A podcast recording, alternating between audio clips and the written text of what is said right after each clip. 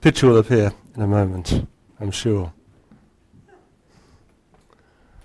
I, uh, it's great to be uh, together on this Pentecost Sunday, and we'll think a bit more about um, a bit more about that as we go through. You found it? Not to worry. Okay. Come and drink.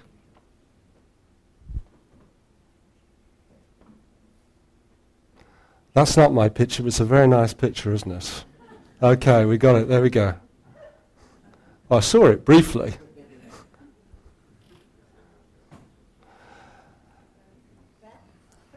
Okay, I love this picture.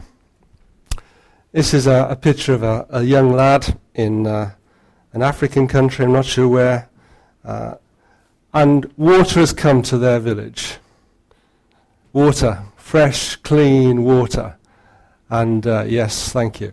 And uh, we can't imagine what it's like, can we, in our society to, to live in a place where, where, where you don't have water because water is essential to life, isn't it? Without water, you cannot live. And without having this wonderful, clean, refreshing water, and I just love the, the smile on his face as he, as he receives it out of that uh, pipe. Pentecost, as Downs reminded us, is, simply means 50. 50 days after the celebration of the Passover, was Jesus made it the Last Supper. And we're going to look at what happened. We're going to read some of the verses in Acts together. But before we do, I want, to, I want you to turn, perhaps if you've got a Bible, to John chapter 7. If you haven't got a Bible, Chris is di- looking to give you one from the back there if you put up your hand. John chapter 7, verse 37. And I want us to look at another feast. Because Passover was, pa- Passover, Pentecost rather, was a Jewish festival. It was the, it was the festival of, of harvest came 50 days, as we've said, after Passover. But I want to go back to, it, to, the, to the biggest feast in, feast in Jewish history. They had three big national celebrations, and this one in John chapter 7 is the Feast of Tabernacles. And that's when they remember that God brought them, God provided for them in terms of harvest, but particularly in terms of them coming through the wilderness, leaving Egypt, and the way that God provided through, for them through the desert and how he provided water for them as for 40 years they wandered. And my prayers this morning is that, that we will do exactly that. That we'll come and drink of the life-giving water that Jesus promises to us. Let's just pray though for a moment. Let's just pause perhaps. Lord, you, you, know our, you know all about us. You know our hearts. You know our, everything there is to know. And Lord, if we knew everything about everyone here, we wouldn't want to know any, any of them. They wouldn't want to know us. And yet, Lord, you call us to come. You call us to come to you. You call us, your Holy Spirit directs us towards you. And Lord, we do pray that today we might come. We pray that we might come and drink. We ask these things in the name of the Lord Jesus Christ. Amen. Okay, John chapter 7. So right at the end of this feast, I'm going to keep drinking water. I can do so today, can't I? right at the end of this feast, in, in verse 37, I think, I think it is, says, On the last and greatest day of the feast, Jesus stood and said in a loud voice, If anyone, if anyone is thirsty, let him come to me and drink. Whoever believes in me, as the scripture says, streams of living water will flow from within him. By this he meant the Spirit whom those who believed in him were later to receive. Up to that time, the Spirit had not been given to anyone, since Jesus had not yet been glorified. So Jesus stands up and says those words, Whoever, if anyone is thirsty, let him come to me and drink. Whoever believes in me, we've been reminded of this already this morning, whoever believes in me, as the scripture says, streams of living water will flow from within him. And then John, the writer here, adds these, adds these to the words of Jesus. He said, By this he, that's Jesus, meant the Spirit, whom those who believed in him were later to receive. Up to that time, the Spirit had not been given, since Jesus had not yet been glorified. Jesus had not yet gone back to the Father. Jesus had not yet been crucified, had not yet given his life. He'd not yet been raised to life again, and he'd not yet ascended to the Father. When all of those things had happened, then the Spirit would come. The Spirit would come. Now, the Spirit, in a sense, had been at work in the world through from, from creation onwards. Been working individual lives, specific ways, specific times, but now the Spirit would come in a very different way. The Spirit would come upon people to remain with those people permanently, would come and dwell with them. If anyone is thirsty, let him come to me and drink. And this was going to happen. And it did happen. And if we turn over to the Acts of the Apostles, Acts chapter 1. Jesus has, has crucified, he's been raised to life. And in Acts chapter 1, in the first early verses, we read that uh, for 40 days Jesus is with those disciples, proving to them that he was alive, proving to them that he was, that he was who he said he was. And in verse 4 of, of, of Acts 1 we read, On one occasion while he was eating with them, he wasn't a ghost, he could eat and drink and do all the things that any other person could do. He gave them this command, Do not leave Jerusalem, but wait Wait for the gift my Father promised, which you've heard me speak about. For John, he baptized you with water. But in a few days, you will be baptized with the Holy Spirit. That was his promise to them. And we know for 10 days, 10 more days, the disciples waited. And then on the Feast of Pentecost, 50 days after the Passover, something happens. They're all together in one place. This could be the 12, or it could be, many commentators think it's the 120 that's referred to earlier on. They're all together, and this could well be in the temple courts.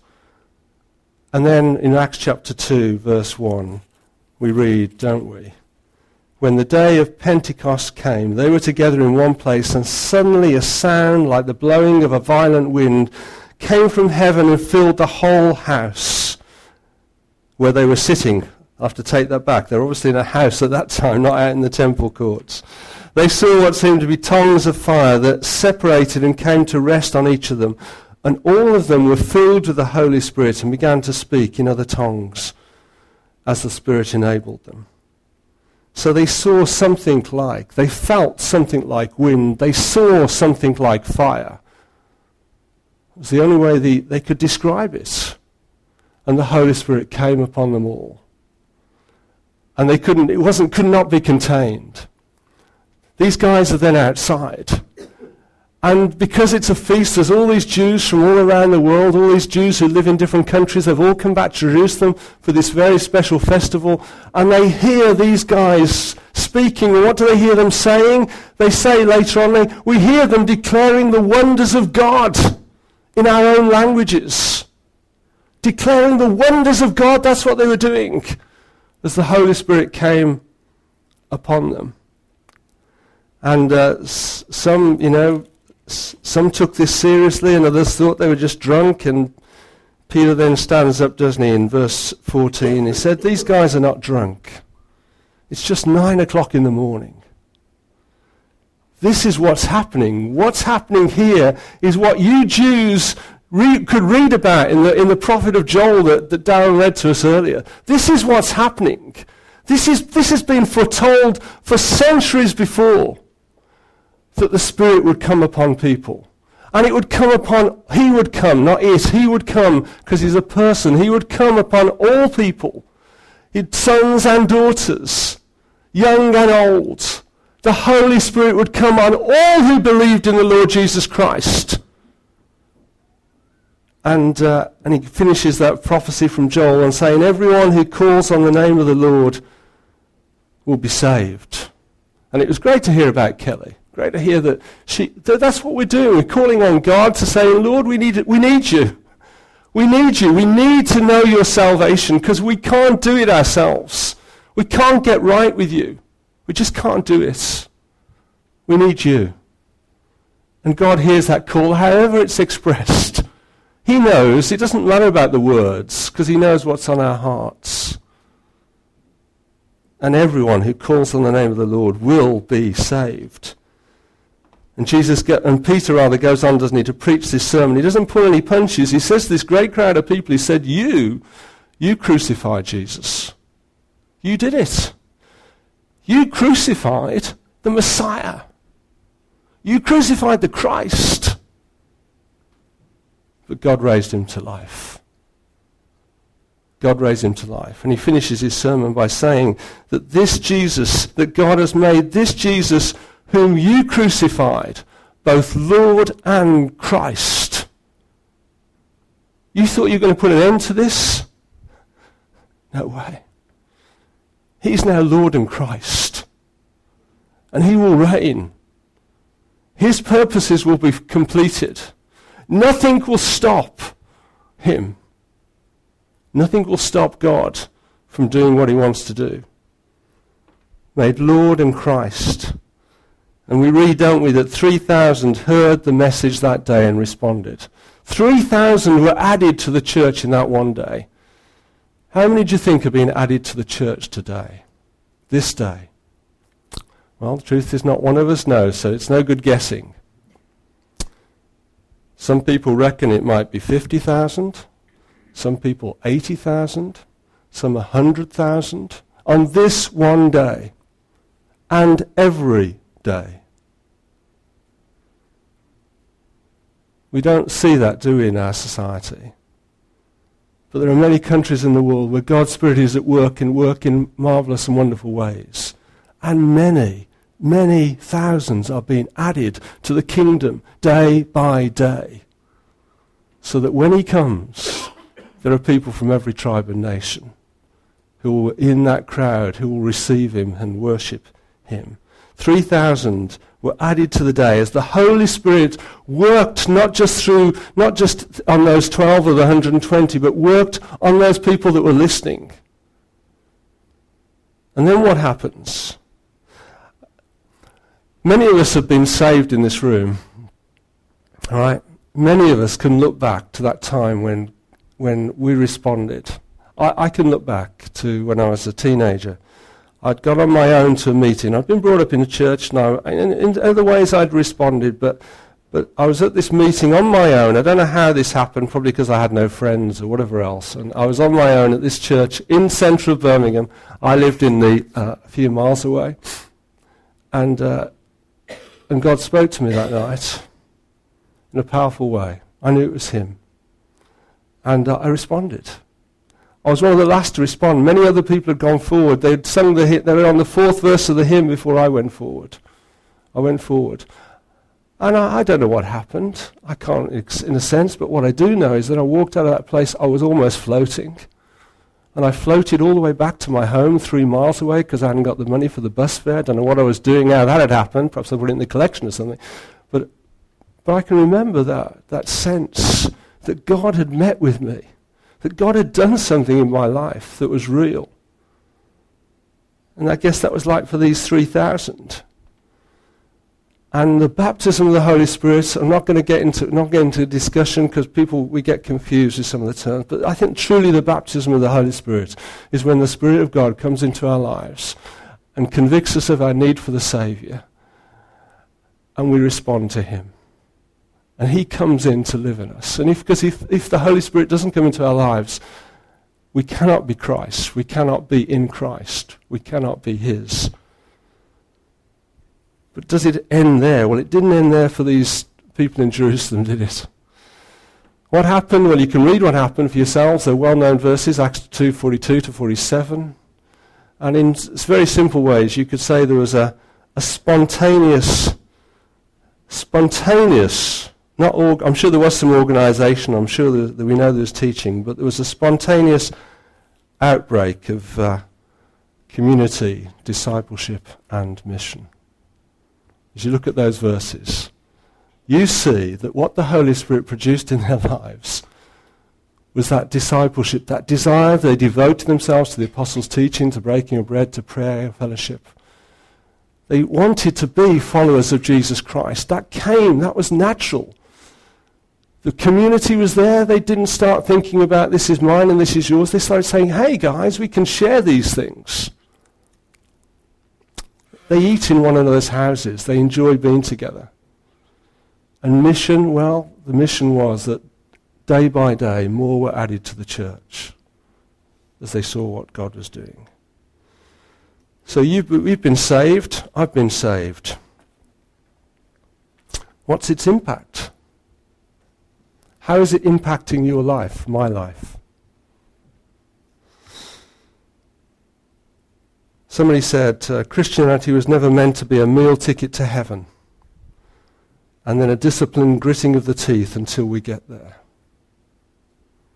But sometimes it feels like that, doesn't it? And sometimes, well, we're human beings, our feelings and all the rest of it does change.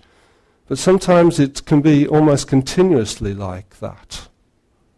And is that how it is meant to be. Jesus said, didn't he? If anyone is thirsty, anyone, that's what he shouted out to the crowd. Anyone thirsty? Few chapters before he met the Samaritan woman, didn't he? And he said the same thing to her. You know, we, it's a wonderful story, but we haven't got time to, to unpack it, have we? But here's Jesus with this woman who's a foreigner uh, she's, we know, come to find out that she's an immoral lady, and Jesus shouldn't have been having this conversation with her, but he, convention went out the window when God's Spirit was at work in Jesus' life. And he asks her for a drink, and she probably gives him one. And then he said, You know, you know, if you knew who it was who was asking you for a drink, if you knew, if you knew who I am, who I, who I am, you'd ask me, You'd ask me for a drink, and I'd give you a drink. I'd give you a drink that would last forever. I'd give you a drink that would quench your thirst, quench your thirst forever. It would become in you a spring of water welling up to, be li- to eternal life. And if you were to put those two story, passages together, John 7 and John 4, and what Jesus said to the crowd and what he said to the woman, here's a statement I think that you could draw from it. That if we believe in Jesus and come to him and drink of the Holy Spirit he offers, we will never thirst again and we will receive eternal life. I'm going to repeat that because I, I, want you, I want you to think and see whether you endorse this statement.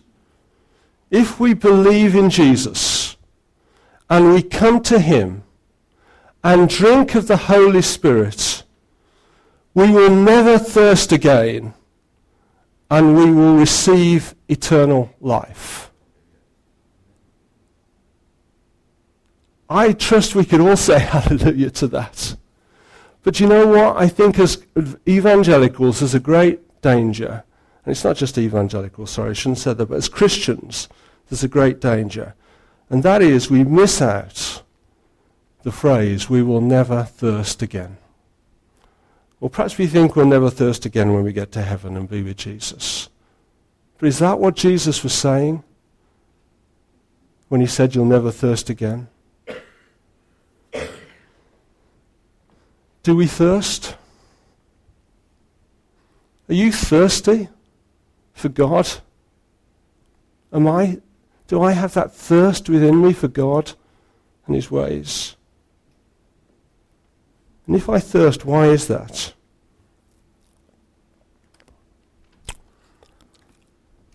I read it says, Billy Graham in his book on the Holy Spirit says, Everywhere I go, I find that God, God's people lack something. They are hungry for something. Their Christian experience is not all they expected, and they often have recurring defeat in their lives. The most desperate need for this nation is that men and women who profess Jesus be filled with the Holy Spirit. That's what he said. And perhaps, and we're reminded, aren't we, of if in, in Paul when he talks to those Ephesian Christians. They're Christians he's talking to. And he's talked about, Darren read something about all that God had done for us in Ephesians chapter 1. And then but several times in Ephesians, Paul prays for these Ephesian Christians. And, and essentially, he's praying that they'll know more. That they'll know more. That there is more to know, more to experience, that they will, and that, that will be true for them. And he talks in Ephesians 5.18 with that, that, that phrase, don't we, where he says to them, you need to be filled with the Spirit. And many of you will know that that's a continuous present tense. So one way of translating it is to say, continually being filled with the Holy Spirit.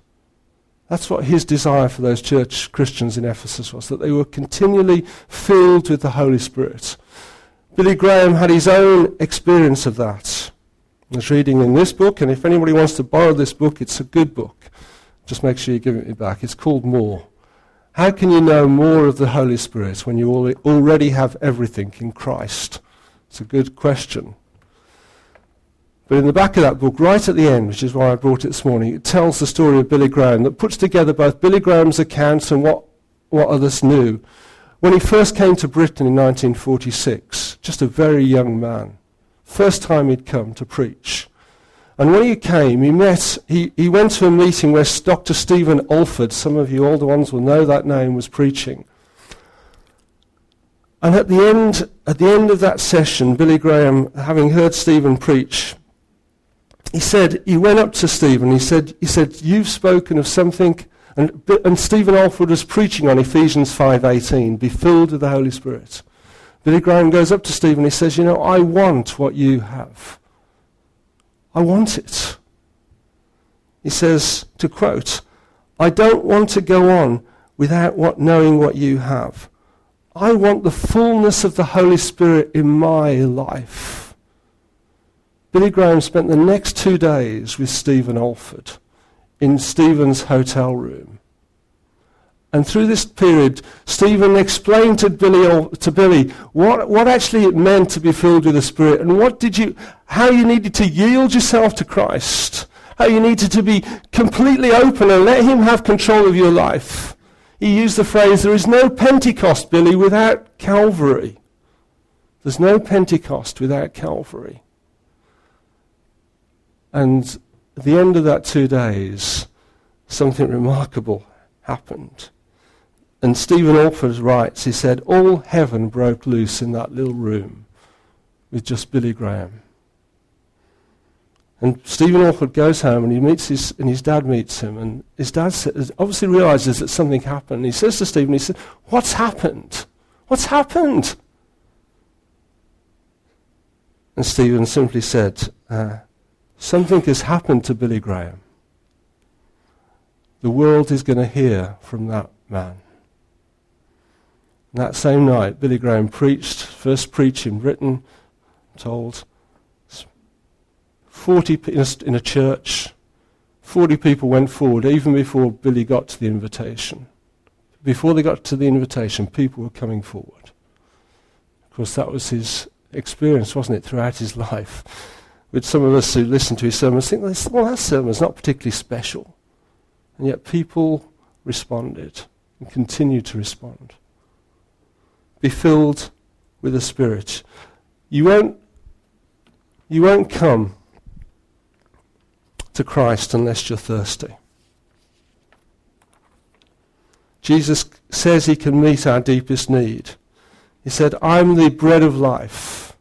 He who comes to me will never hunger. That's what he said. He said, If you're weary and burdened, come to me.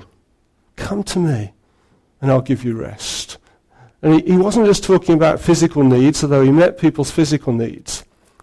He was talking about something much deeper than that, wasn't he? And a need that actually exists in every one of us. And he said, I can meet those needs if you'll just come. Isn't it amazing? He didn't place any other conditions.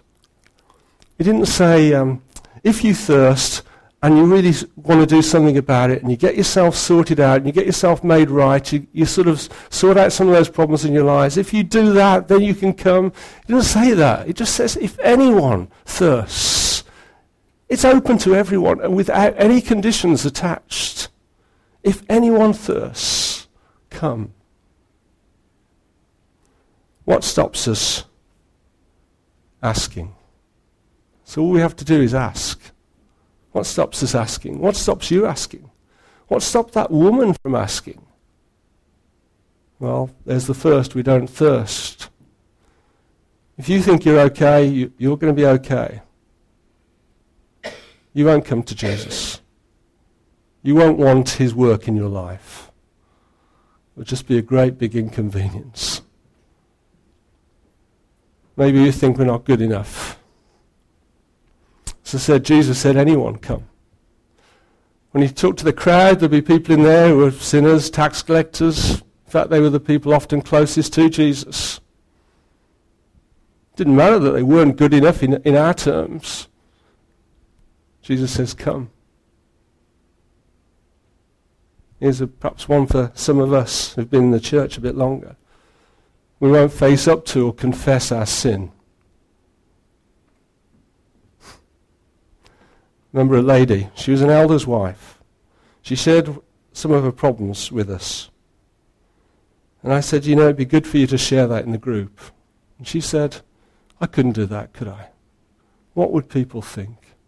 I'm an elder's wife. I lead a home group. You know, this is the place of all places that we ought to be able to confess. Because we say to one another that we're sinners. We don't, we're not trying to pretend but we do. And until we're willing to face up to this, we're not going to come to Jesus. Our sin will keep us away from him. But if we're willing to face it and confess it, he's willing to deal with it. And this perhaps is, for me, the more significant. Or, I want to have control of my life. I want to have control. I want to make the decisions. I'm willing to trust Jesus so far, but not too far. What will he ask? What will he want? How will it work out? And of course, that just shows, in a sense, that I don't trust him. I have a dad. He died a few years ago. I had a good dad, for which I'm eternally grateful. Uh, if my dad now, this would be as, a, as an adult, if my dad was here now, or if it's going back a few years when he was with us and I was an adult, and if my dad asked me to do something, I think I'd do it.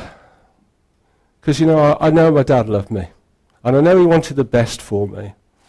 And so if he said to me, son, I think you should do this, I think I'd have been willing to listen.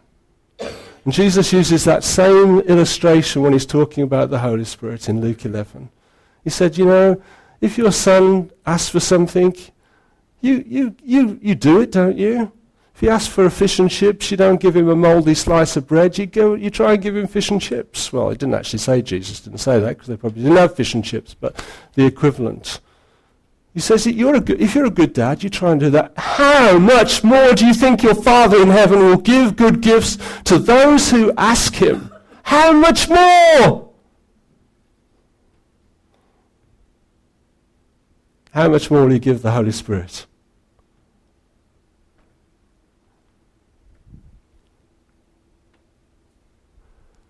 Come to me and drink. Come and drink. And streams of living water will flow from within him. That's the promise. Streams of water will flow within our lives that will cleanse and refresh us but will flow from us to other people and cleanse and, re- and being f- refreshing and cleansing as well to them. Jesus just says, ask, and it will be given. Seek, and you will find. Knock, and the door will be opened to you. And he goes and repeats that. So six times, six times, makes the same statement. Just ask. Just ask and you'll receive.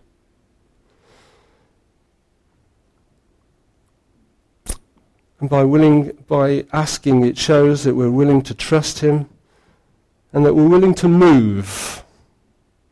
Because if you come to Jesus, you've got to move. If those people wanted to come to Jesus, they physically had to move. We've got to move. He will enable us to move, but we've got to move, be willing to move.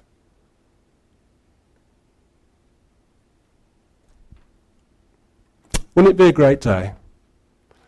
Wouldn't it be a great day today on Pentecost Sunday if you recognized that actually you were dry? You were dry ground. You were hard ground. You're not really satisfied with your Christian life. And I'm not just talking, you know, how you got out of bed this morning and how you felt, therefore. I'm talking something deeper than that. If you recognize that and said, Yes, Lord Jesus, I want to come and drink. I want to come and drink. Not sure how it's going to work out, but I want to come and drink. It's been a real challenge for me as I prepared this uh, talk. this week I've said that. So I'm not asking you, in a sense, anything that I'm not asking myself. Because I thought, Lord, I don't want it just to be dry. I want it to be real. I want to know more of the reality that you have for me. I want to know more of the experience of the Holy Spirit in my life, who leads me to Jesus makes him real in my life. What about you? We're going to sing a song together now. And I'm going to ask, um,